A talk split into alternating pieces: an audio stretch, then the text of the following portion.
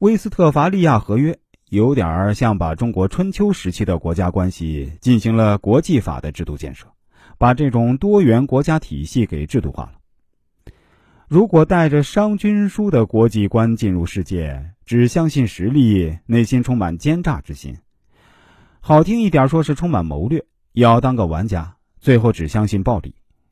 这在今天的国际关系上是给自己惹麻烦的，会引来相信维斯特伐利亚主权国家体系成员们的联手反击。西方国家中有没有商鞅式的国际观？有，法西斯就是这样。今天啊，这种国际观呢，又被称为现实主义国际观。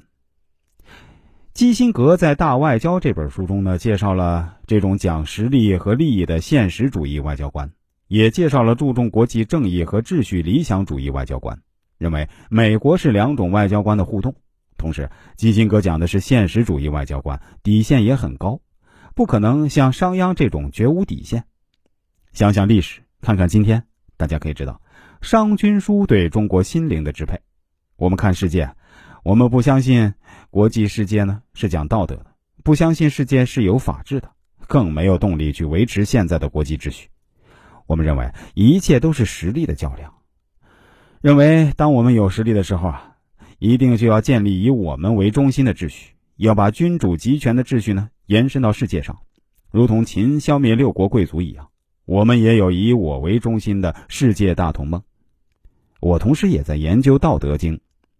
道德经》五十七章中说：“以政治国，以其用兵，以正当的原则治理国家，以奇谋诡计运用军队。”那怎么理解这个“以政治国”？如何理解这个“以其用兵”？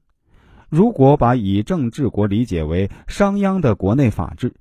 把“以其用兵”理解为对外的奸诈和暴力，这也是很可怕的。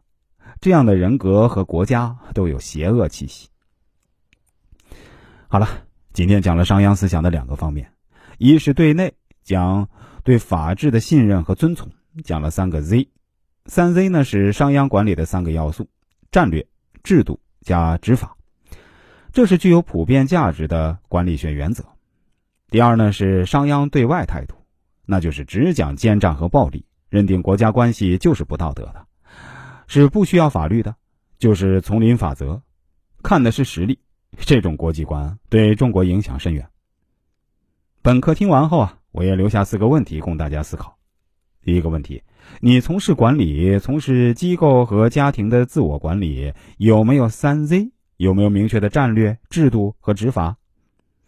第二个问题：面对有诈力心态的人和组织，你如何去与他们形成合作约定，并有所提防？第三个问题：有什么力量能使中国人从不守约等于成功的历史记忆中摆脱出来？第四个问题啊，从商鞅到秦始皇消灭六国，刘邦消灭项羽，建立和维持大一统，建立在诈力等于成功的基础上，在这样的大一统原罪基因下，中国能建立起重信守义的国民人格吗？